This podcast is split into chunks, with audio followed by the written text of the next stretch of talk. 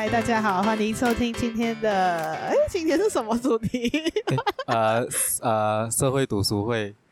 啊，没有，是社畜社畜读书会。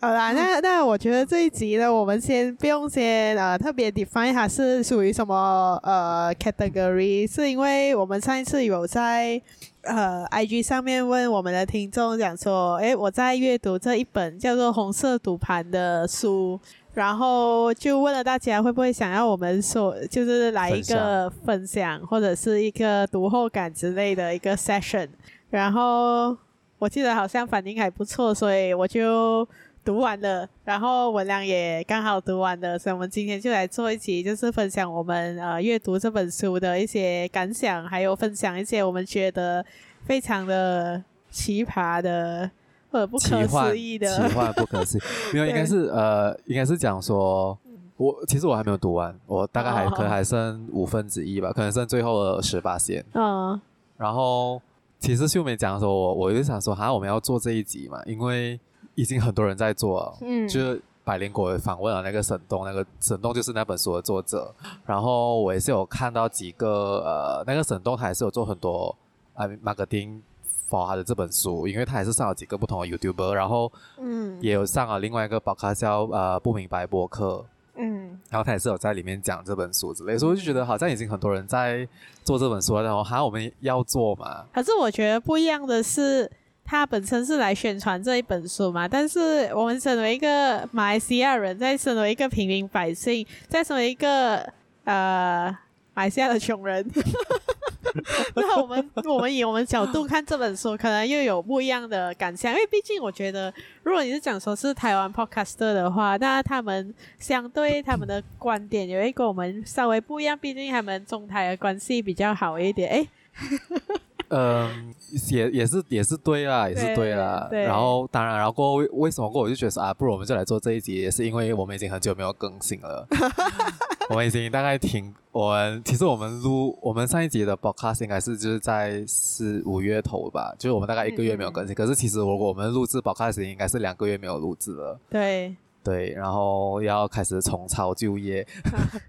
好了，那那废话不多说，那今天我们要来介绍的书呢，其实它的英文的书名是叫 Red Roulette。然后中文的那个名字就是红色赌盘。那这本书呢，其实是由一位叫做沈栋的作者所呃书写的。那里面呢，就是关于他在中国呃从如何从，因为他 OK，首先我觉得先介绍他这个作者。对，呃、我们要讲一下他。那沈栋他本身呢，其实是小时候是在上海上海念书的，然后大概到小学的时候呢。他就全家搬去香港，然后当然那时候就选择成为了一名香港人。然后在香港高中毕业过后呢，他就去了美国念书。然后之后呢，他就嗯，因为那时候中国刚刚就是要呃开放，然后经济起飞嘛，那他就选择回去中国呃呃开始他的事业。然后在中国，当然呢，他就遇到这本书的另外一个主角之一，就是他的妻子，他的前妻，他的前妻段伟宏。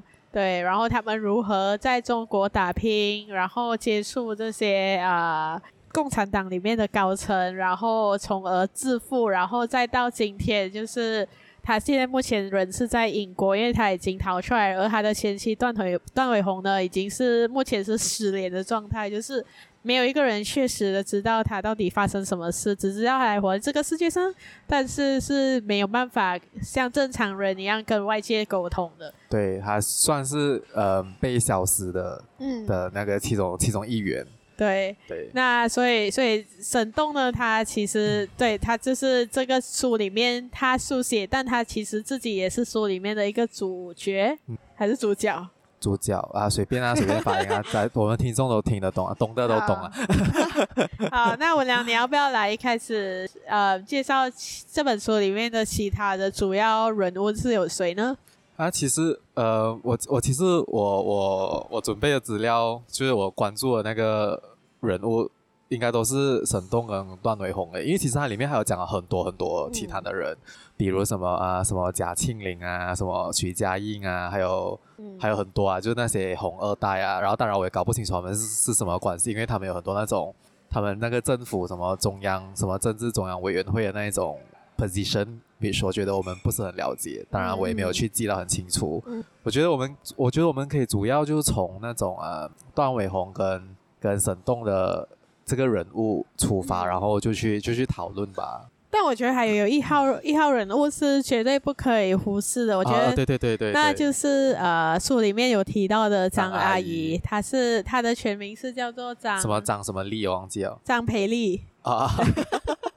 对，张培丽本身呢，她其实就是呃前任国家总理温家宝的妻子，对的的妻子，对。对那其实她这个人物是可以说是把。沈栋跟段伟宏就是整个故事的开端，开端就是由他开始吧。我我觉得我们可以从他们的的人物的角色性格切入点讨论，比较比较容易下手吧。我不知道我我我读这本书的时候，我是很关注他们的那种人物性格，然后我就发现到，我就先讲沈东，他就是一个非常。有一点点自恋，可是我其实我觉得他他他不是，他应该是讲说他知道自己的优势是什么，他知道自己的劣势是什么，然后他会去善用这一些优势跟劣劣势去完成某一个东西。嗯，对，因为他比如其中一个他他就之前讲说啊，他是他去香港的时候，他是班班上里面最高挑的，然后什么身材最健壮，因为他是游泳队的，然后他也是差一点要加入呃香港的奥运队，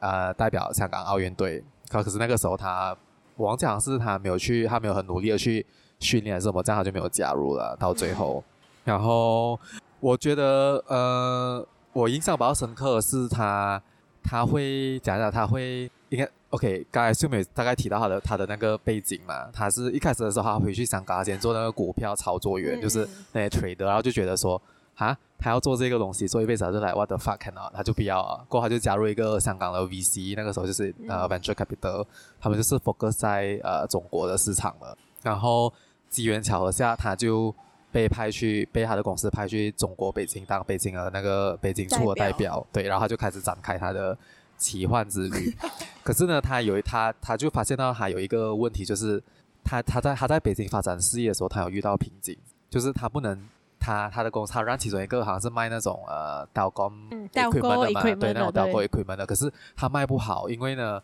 他就他就他就遇到瓶颈过后，他就开始他会嗯，当然他会静下心来，他会去反思他哪里做错还是什么，嗯、然后过他就得出了一个结论，就是他他他做东西都是很表面，嗯、就是可能哦，我去认识一个人，可是他因为可是因为这个这个规则在在中国是。不能这样子玩的。中国是一个非常人情世故。你读完这本书，你就会觉得中国真的是非常的人情世故，什么都是讲关系的。你没有关，你有关系你就赢啊，你没有关系你就是你就真的死，你就输啊。过后所以他就发现到他没有很嗯，讲讲他他都是很表面的跟人家在 maintain relationship，他没有深入，所以呢，他他的公司的 sales 一直做不起来。直到那个转折点，就是他认识了段伟宏，好，然后他们就这样子来来，所以。我就觉得他是一个虽然很自恋，可是他还是会利用自己的、嗯、的优势这样子之类的。嗯、然后段伟宏呢，就是一个非常强势的女人，女强人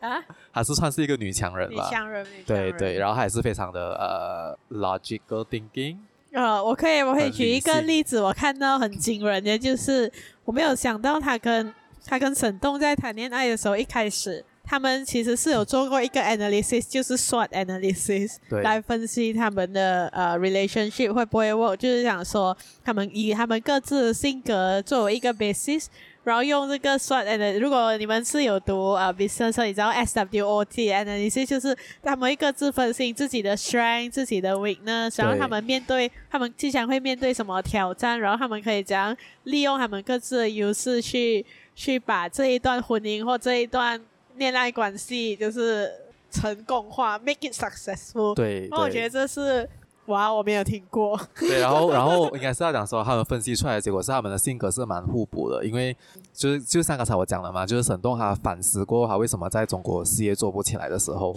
第一个当然还是讲是因为他没有很注重那些所谓的细节，他就是一直在往前冲啊，然后就是一直在呃讲就是发展。他自以为的那一套，可是其实那一套是不稳的。就把西方的那一套带回来。对对对，然后呢，他他他里面有讲到一个，他觉得说，虽然他是中国人，可是呢，他觉得他一直在中国的岸边看着中国的经济起飞，可是他没有直接的参与可是他是想要参与的，他是想要变成参与者，而不是一个旁观者。搭上这一班列车。对对对，然后呢，他就跟段伟宏 S O 啊 S W O D analysis 过后呢，说 analysis 过出来呢，就是段伟宏很擅长搞人际关系，他很擅长去认跟结交不同的权贵，这样子。这样这样子这样子去奉承他们吧，嗯、就是达到他们自己想要的目的。然后呢，沈栋呢，他是因为他是西方，他算是西方教育的代表。我觉得他们两个的结结婚，就是一个就是东方和西方教育背景下所产出来的人物的一个、嗯、一个一个结合。所以为什么他们会成功，就是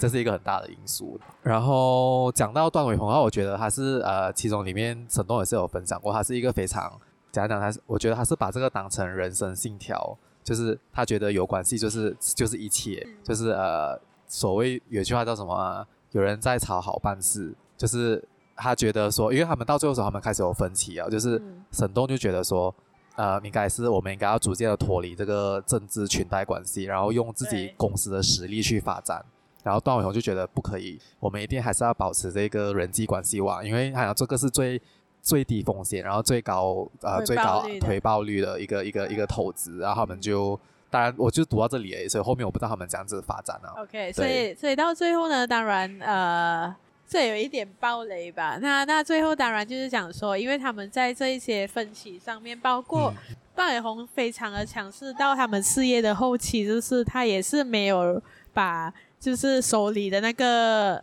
financial 的权利完全交给沈东啊。对。对所以沈栋就一直很想要逃离他的那个掌控，掌控，所以他一直跟他讲说，呃呃，然后加上沈栋也认为讲说，就是靠关系这个生意不能长久，毕竟时代在变，而且那时候习近平是啊，忘了他对上沈中或者上位哦，就是已经知道他应该就是下一个那个主席了的，然后就变成讲说。当他发现，当段伟宏发现，呃，沈栋讲说要要逃离，要自走，其实他也是很害怕的，因为因为还有的只有关系嘛。如果沈栋跑掉的话，嗯、他也是无法只是靠单一的关系，然后迈向成功。其实我觉得他心里是有底的，讲说关系不能长久，但是他他不愿意去，他就是硬硬要 emphasize 自己的的重要性存在和和重要性。因为对，对，因为重点是啊，你知道我看完了这个整篇，我就觉得说，呃。就是那些呃，来，我们先不要讲那些政治人物，我就讲，我就先讲段伟宏这个人物，他就讲说他他一天要跟多少个中共的权贵打沟讲电话讲到半夜多，我就想说哇，你一个大老板，你整天就在那边讲电话。就好啊，你的公司，所以可是你看他还是可以赚钱，所以就是他真的就是靠这些、嗯、这些权贵的这些关系网去、嗯、呃获得那些呃怎样经济上的利就应该是他们交换，他们一起合作，对，没错。然后我就觉得说，来，what the fuck，然后就想说这个，然后过后这个我就想到一个呃，我之前在在知乎上面看到的一个一个一个问题，那就有一个人提问，为什么很多科学上或者是技术上的突破都来自西方，而不是中国或者是我们东方？然后就有一个回答呢，那个回答好像是有几十万的收藏跟点赞，就是讲说很多人都赞同这个回答，可是其实这个作者就是写这个答案的人，他完全没有回复到。呃，为什么会有这个这个技术上的突破？为什么是来自西方？他只是回答说，他教你怎样子在中国职场上面去搞人际关系，怎样子去讨好你的老板，怎样子去揣测你老板的那个那个上司的那个心意啊，跟这样跟同事之间搞关系。所以呢，就所以就有很多人回答说，哦，这个答案呢，他已经回答这个问题了，可是他也没有回答这个问题。就是讲说，中国全整个社会全部人都在搞关系，关系，他们去把全部的精力都投投入在搞人际关系啊，谁跟谁有关系啊，然后你就可以上位啊之类，所以就去、嗯、就没有就忽略了这一个呃搞科研的这个这个这个进度，嗯、所以他就是来他的作者就尖叫回答，中国人就是在搞这些，我们哪里有心思去搞那些什么研究啊，来这样子去找到突破之类的，然后就觉得说，因为我觉得、哦、我觉得这搞关系这一块，在这本书里面也是。他呈现的很好的是讲说，他们有很多，就就他细分啊，比如说他那个机场 logistic 的那个那个 project，对不对？嗯、他为了这个 project，他搞完一个关系，又要搞，然后又又又就就是有什么？对，对就是他又要搞党内，就是共产党里面的人跟他们的搞关系，然后还要跟呃当地那个北京机场的不知道什么呃 manager 对搞关系，然后还要跟因为。因为他他那个机场处于的位置有一点尴尬，是介于两个可能是那种两个呃 area 之间的是有不一样的人来，就就好像一个在 BJ 在 KL，对，然后他就要搞两边的两边的关系，对，所以所以他整个旅程下来，其实他在搞关系那边其实也花了蛮多的钱，因为他不只要就是讲说他不是。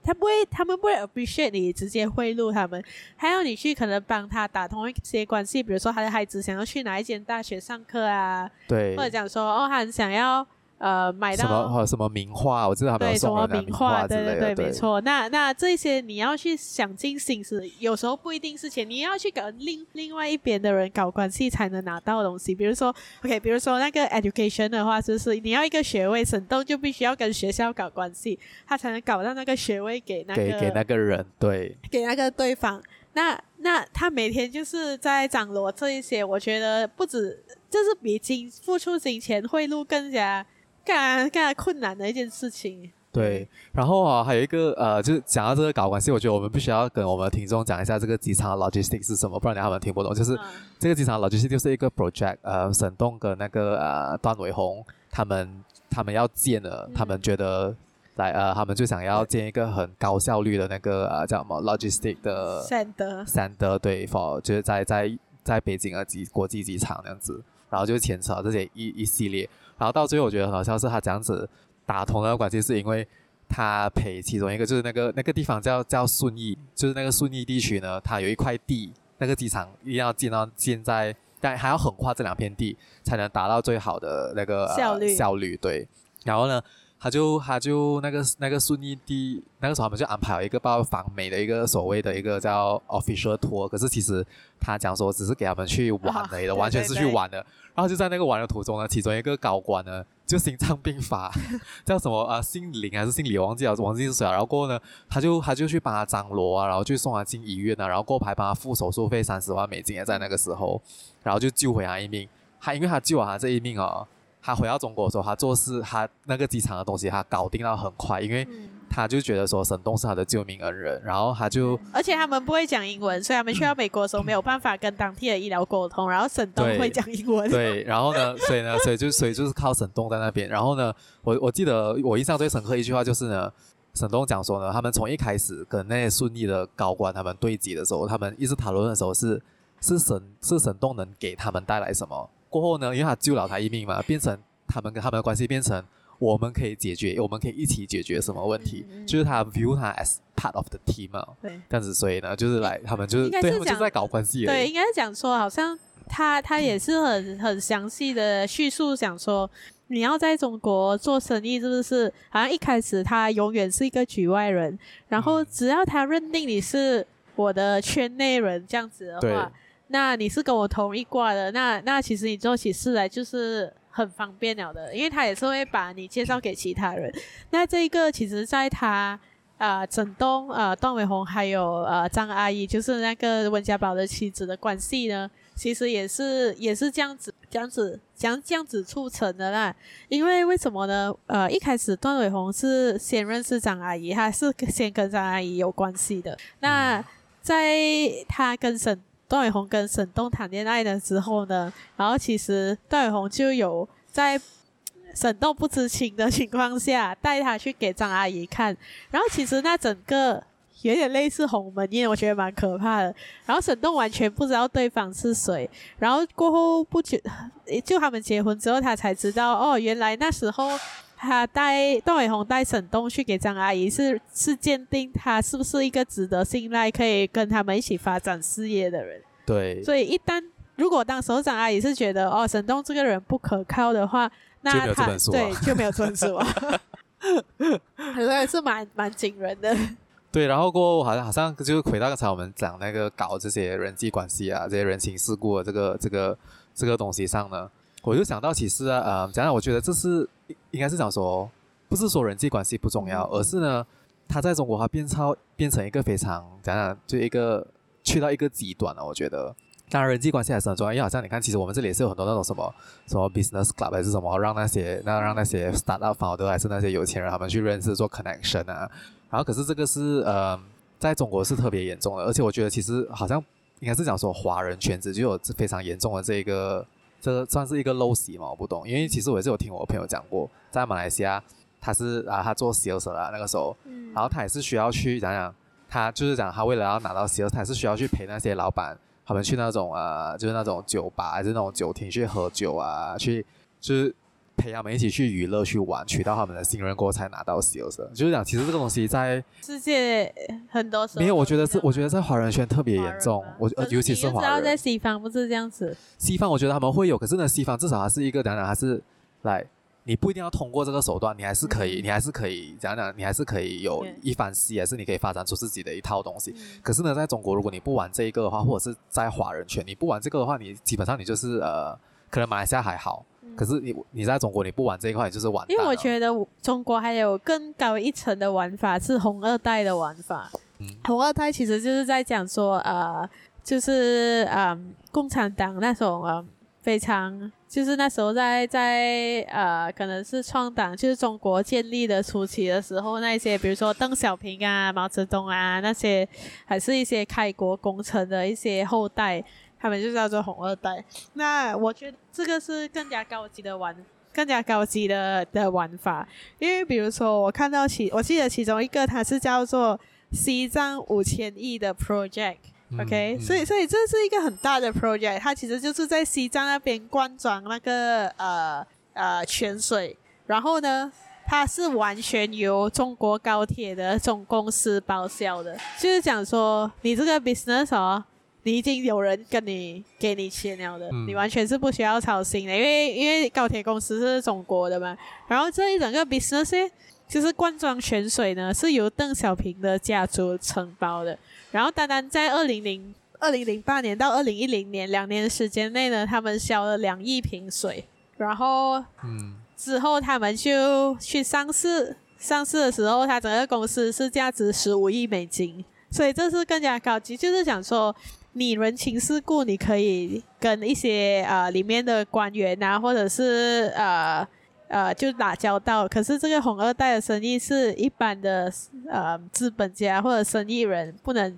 触及的，我觉得啊，对对对，应该是讲他们就是利用，呃，没有这啊，还还有一点我觉得要补充的是，好像讲讲就是，呃，虽然他们沈栋跟这个段伟宏他们有张阿姨这个温家宝夫人的这个总理夫人的这个这个关系网，可是呢，其实他们很低调，他们是他们是讲讲不，他们根本是没有利用到，就是他们没有叫温家宝出面帮他们处理一些事情，因为他里面有提到一些好像讲讲，比如他讲那些江泽民的。就是他们会，他们会间接去帮他们的后代，或是他们的孩子，或者是他们的孙子去疏通一些人际关系，达到一些利益上的那种交换。可是呢，嗯、段伟宏、张阿姨跟沈栋呢，他们是讲讲，他们是利用温家宝，就是总理夫人这一个这个关这个称号去疏通关系。他们没有，他们没有 directly involve 呃温家宝进来。对对，而且就算是那个张阿姨，她跟沈栋他们做什么生意的话，她、嗯、也不会亲自出面的。对，她就在，就是有一点像是张阿姨是，嗯、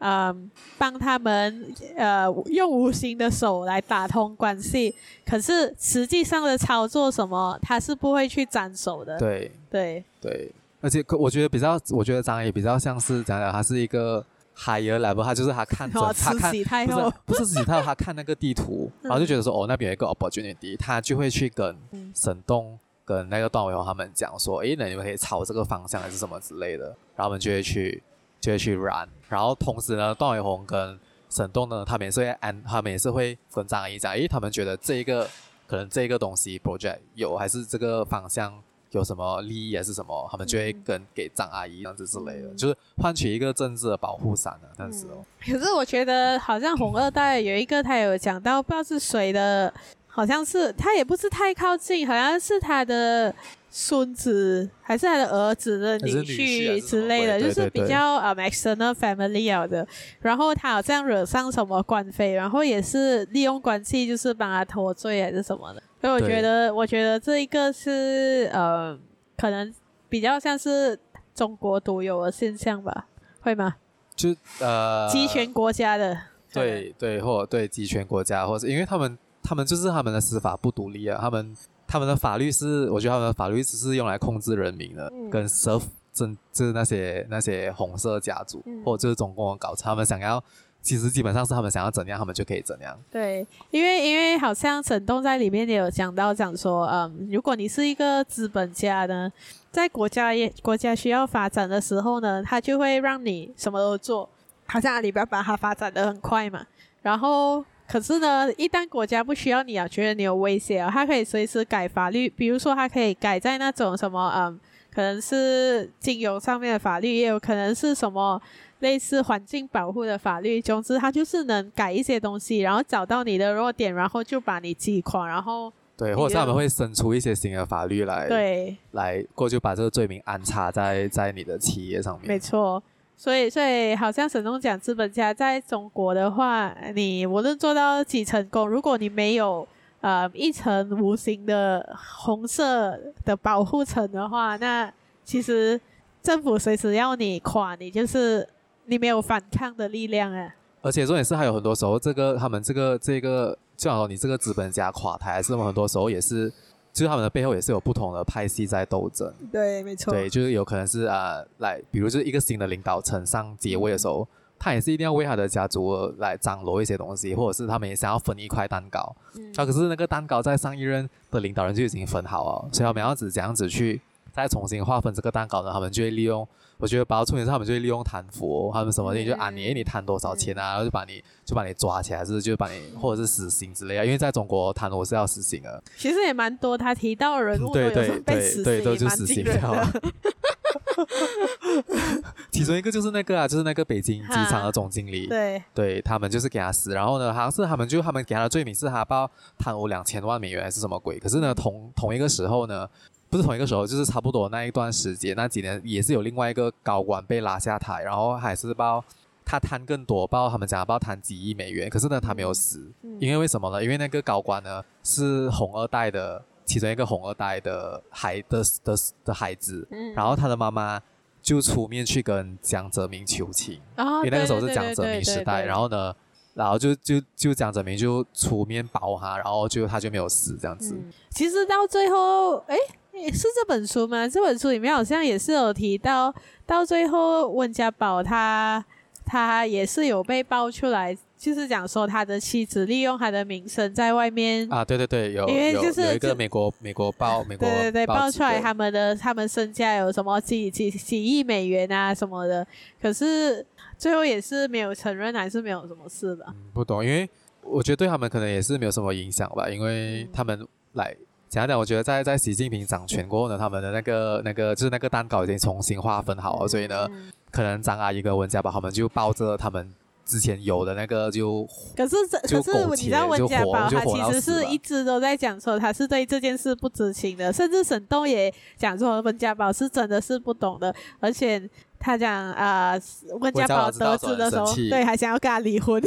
不不懂真的假的、啊，这个 对对，就你们可以去读这本书啊，对，里面有里面有很多很精彩。等下有时候你会觉得说很荒谬，可是又很好笑。对对对的一个一本一本书。对，那我讲，你觉得这本书你你推荐给我们的听众吧？然后你觉得嗯，什么样的人会对这本书有兴趣呢？我还我我觉得，我觉得想要了解想，我觉得想要了解中共的人就可以读这本书，就是他们想要了解里面的那个呃权力跟金钱的交易。是如何运作？你可以读这本书，因为他他们他讲的很详细，而且这本书不会很闷，你真的是像在读故事而已。读故事，对，你像读故事，读读读读读然后就读完了。我觉得对对我来讲，我觉得这本书还蛮推。就是如果你我我觉得不一定是讲说你一定要很知道，讲说你很想要知道哇，共产党讲霸道的法。可是你看有一些新闻，比如说为什么阿里巴巴马云那时候会消失那么久？对，好像现在阿里巴巴被分成被拆分成六六个。部分对，然后为什么习近平要这样、这样、这样努力的打那个贪污？其实这一切从这本书里面，你也是可以找到一些答案。对，他们只要是要把他们只是他们他们用贪污来，就是就是要搞垮另外一个派系，就对了。而且为什么共产党这样多年做这样坏事，这样啊没不是坏事？OK，我们觉得是坏事，他们可能不觉得。为什么是没有人发现，或者讲说？呃，没有人去挖出来，其实也是因为有这个红色血脉的人，他们就就里面还有讲到一句话，就是只有自己的子孙才不会去去挖他的爷爷的坟。对他，他们就是他们的后代也要维护他们在享受着这些利益。嗯，所以其实他还是有一点像以前的帝王家族这样，只是可能他的，当然他的比较 expand 一点啊，他还有不一样的派系啊，可是他们还是一样，就是我不会去，我我已经有利益了啊，我们活在就是中国的 top zero zero point one percent 了，然后我不会去自己挖洞来跳，我就是一直保持这种。我我会想要，我会想要让这个政权继续的巩固下去，因为这样子才不会才不会影响到我的利益。没错。对。可是可是这就是回到那个呃，不是应该是讲说，来，就我读完这本书过后，然后我也是有听那个呃不明白博客他们访问沈栋，然后沈栋就讲说，他希望他出这一本书其中一个目的就是希望给其他的那些从中国就是以前在中国当白手套了，然后逃成功逃出来的人，可能也可以写一本类似这样子的书，然后。我非常的希望有人再继续写，因为哦，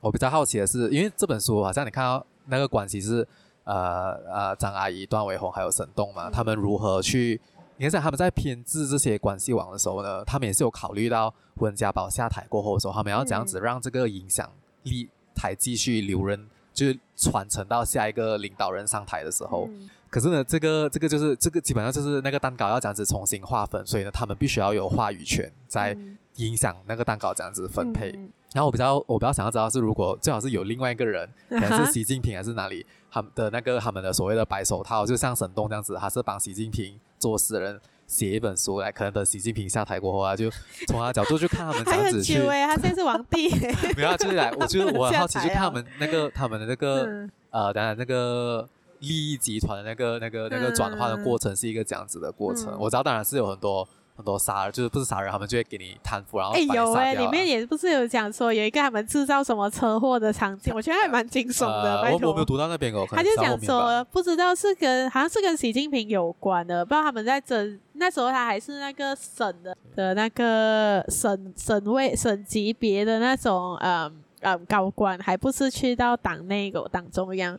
然后不知道他们在跟谁争了，然后过后第二天他的儿子就出一个非常严重的车祸，因为他他的那个对手的儿子是很高调，然后就驾跑车啊什么啊，然后过后他就他就撞车死了，然后然后沈栋就觉得整件事情是非常的 微妙，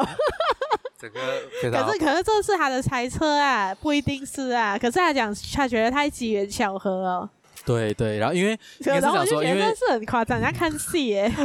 因为这本书呢，他他他透露的是讲说怎样讲，呃，他透露出来只是段伟宏跟沈栋啊，还有张阿姨他们怎样子去呃铺排，怎样子去搞这些人际关系。可是呢，他没有讲到，因为那个时候讲讲呃，就是温家宝他们、胡锦涛他们还算是呃江泽民的的那个利益集团的。只是他们他们温家宝们上台的时候呢，嗯、他也是有讲到，他们也是有遭到呃江泽民派系的打压，就是他们要推行一些政策的时候，所以呢，呃张阿姨呢、段伟宏他们就在背后操纵这一些，这样的帮他们疏通关系之类的，然后从中就获取那种生意上的那种合约还是什么。可是呢，这个还是。他还是在江泽民的派系，就是他还是在江泽民的利益集团下操作的。可是呢，当习近平上台的时候，就像你刚才讲，因为可能是还是后面我没有读到，嗯，他们这样子去呃那些冲突什么，嗯、然后我就希望说，可以从习近平的角度来看，你懂吗？就是来看那个一个一个 一个传承。讲很多哎，习近平。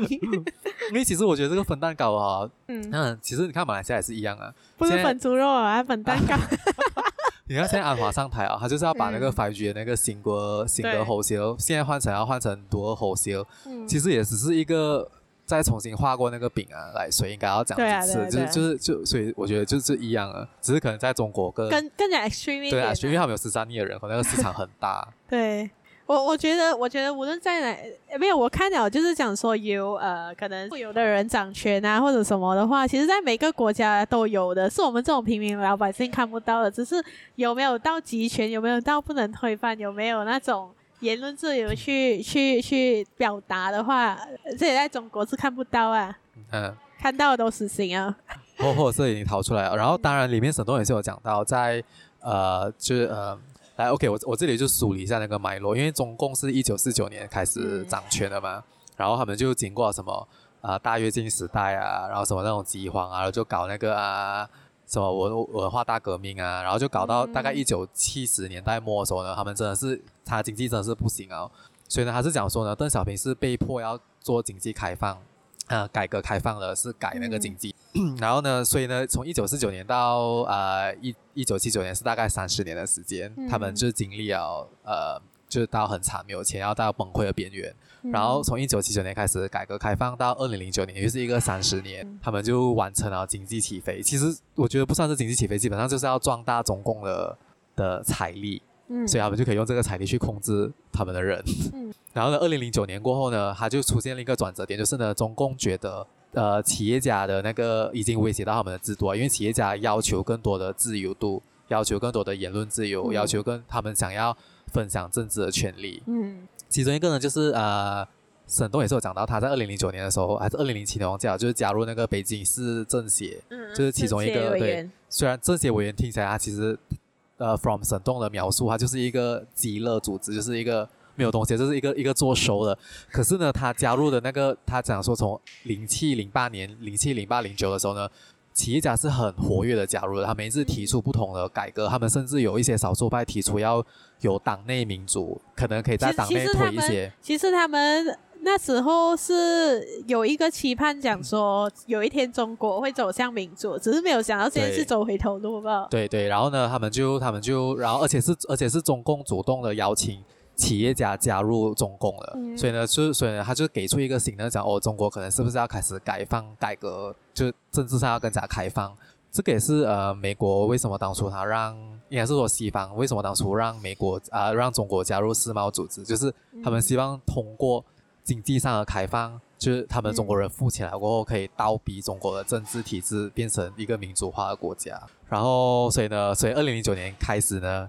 中共也在进行一系列的打压，可是如果我们看回，就我在想，我在想说，中国会不会进入一个循环，就是接下来三十年，就是他们在打压私企，就是所谓的私人企业打压很惨，然后过于要崩溃，所以呢。三十年过后，他们又要扶持新一批的那个、那个、那个企业家上来，对，累哦。所以他们就是一直在、一直在轮回。所以你看，没有你们看到中国不是讲什么六十来什么一甲子啊，最后就有这就有动荡还是之类的。哎，可是我知道最近他们是有在嗯推出那个 Web 三的 frame 啊 regulator regu regulation，我觉得那个还蛮讽刺的，因为他推出来是据说里面的讲的都是，其实他只是。把整个事情变得越来越 centralized 吧，因为 Web 三我们一直以来都是在推动讲我们要 decentralize，decentralize，当然我们知道没有这样容易，所以大家都是停留于 Web 二点五的感觉。但是由中共来操控 Web 三的这一件事情是很可怕，因为它可以真的是很仔细的掌握每一个人的 footprint。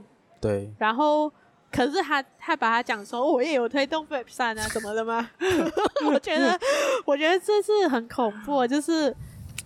一样的事情，他需要中国，他就会变质。对，这东西是又有趣，然后又可怕，然后我觉得我们现在应该进不了啊。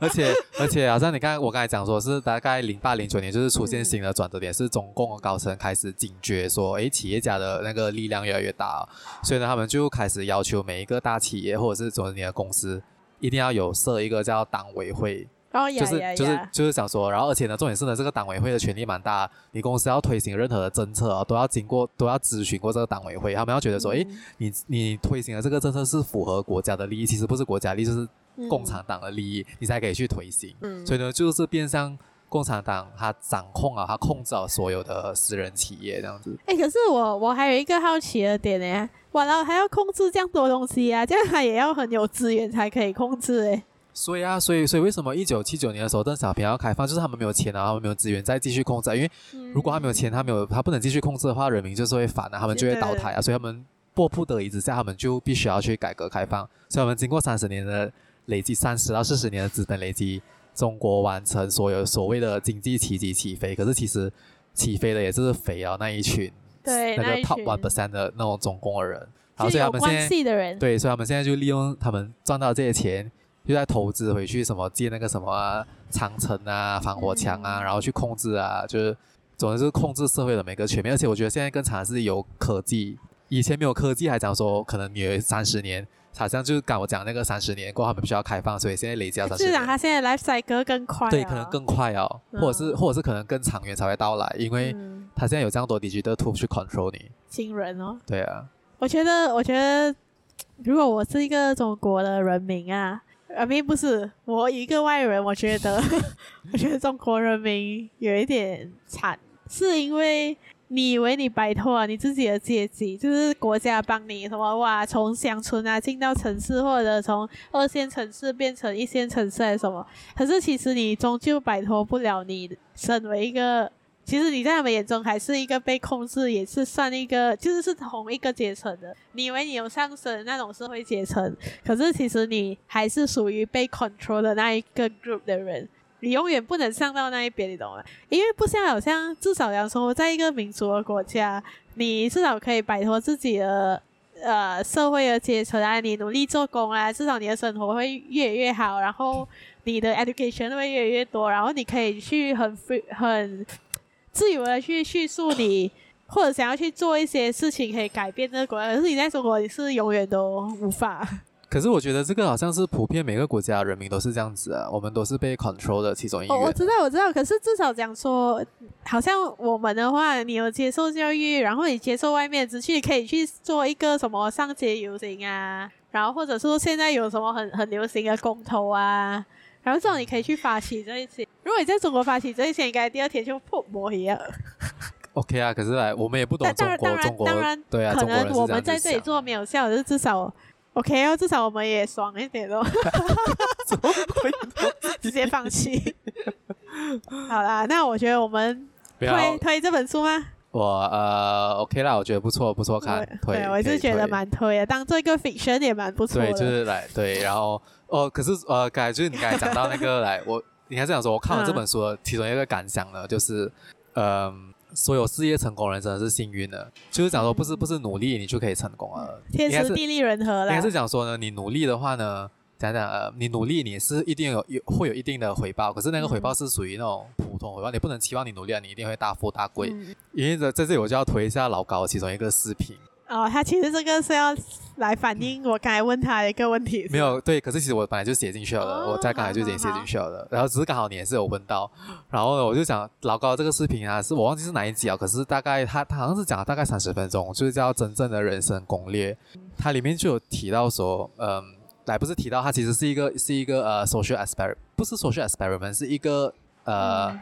统计学的一个一个一个 experiment。它里面呢，它那个 software 的。那个那个 statistic 的那个 experiment design 是这样子的，嗯、就是讲说他会算你呃，你还会 randomize 你，你可能你他就可能还会 deploy 一百个一百个 sample 在那个那个 model 里面，然后每一个 model 呢，他都会遇到一件，还会还会挨着遇到幸运的事情，或者是不幸运的事情，或者是没有遇到任何事情。嗯、然后呢，当你遇到幸运的事情的时候呢，你的那个你的钱就会乘二，还是乘翻一倍。然后当你遇到不好不幸运的事情的时候，你的钱就会减一半。然后就开始 randomize 这些所谓的 event，然后过后他分析出来的呢，哦，当然还有一个是你的能力值，就他会他每个人都会 assign 一个一个每个 sample 都有不同的能力，然后就发现到呢，能力越强的人呢，到最后是不是最不是最有钱的，最有钱的人呢，都是就是遇到最多幸运的事情的人。对，当然我今天要去拍多一点神明哦。他所以呢，他的这一件，他的他的这个，他的他他当然还要讲的呢，不是讲说我们要躺平，然后接受事实，嗯、而是呢讲讲呃，来，你还是要努力。可是呢，你的努力呢，他他就是他他带来的呢，只是一个普通的期望值的回报诶。来，你不可以 expect 说我很我就想哦，我觉得我努力，可是为什么我今天还是成为不了亿万富翁？怎么？因为、嗯、所以呢，那些成功学呢，我，是觉得是不屑的，因为他们真的就是很幸运而已。就是努力，就是你不要浪费你的本报吧。对，然后你你不要就是 OK。如果我觉得我的观点是，如果你努力，你到你你看到结果的时候，你你应该要讲的是至少我已经。然后然后啊，如果你你要重复跟你讲的东西，因为应该是没有录到。我跟你讲，我是想说，如果我的观点是啊、呃，如果你努力的话，你在终点的时候，至少是我没有。啊，uh, 我至少我努力过，对对，okay? 这个就是那个结果，我对你就是 take it 吧嘛。但是如果你没有努力的话，你到最后的时候，你就会讲说，哦，fuck，我今天会轮到这样，一定是我不够努力。然后你，我觉得那个心境会不同啊，所以还是要努力啦，各位。对，哎，对啊，还是要，还是要，还是要努力啊。只是讲说呢，很多人成，很多应该是讲说，全部成功人士呢，他们都是他们的幸运的因素多过他们努力的因素。一定啊，一定啊！我觉得，我觉得我非常的认同啊。对，然后为什么为什么我要我要把这个作为一个总结呢？就是因为其实如果你看回的话，其实沈栋就是一个非常幸运的人啊。他遇到段伟宏，然后呢，他他他就遇到他的他的父母搬去香港，然后。他就，而且他之前他在他在上海的时候呢，嗯、他已经就开始是呃国家就是就是所谓的中共，他没有派人去选那些厉害的人，然后他们要培训那种呃运动的那种苗子，嗯、然后还是被选入加入运动，嗯、就是呃呃游泳的，对。而且他又可以在总共 take action 之前跑出来，对，因为其实其实他他跑出来好像是两个礼拜过后，段伟宏就出事了。对你想想，两个礼拜是多么短，两个礼拜他就有可能跟他一起被关在一起啊。对对、嗯，所以我觉得他也是有幸运的成分、啊。然后他就遇到段伟宏，然后段伟宏又刚刚好就是那么的对张阿姨的和张阿姨关系那么好，对所以呢，当然段伟宏也是一个非常幸运的人，可是到后期他就不幸运了。所以这个在，嗯、所以所以我读完这个故事，我就想回那个老高讲的那那个视频，我就觉得诶，嗯、真的是非常的。幸运对，就是非常的符合刚才老老高视频所讲解的。他讲解好像是一个、嗯、一个一个统计学一个实验，我忘记叫什么、嗯、那个名，所以就欢迎、嗯、推荐大家去去去观看这个视频。也祝大家也很幸运。对希望我们也可以中彩票。那今天我们的节目都就到此为止喽对好的拜拜。拜拜。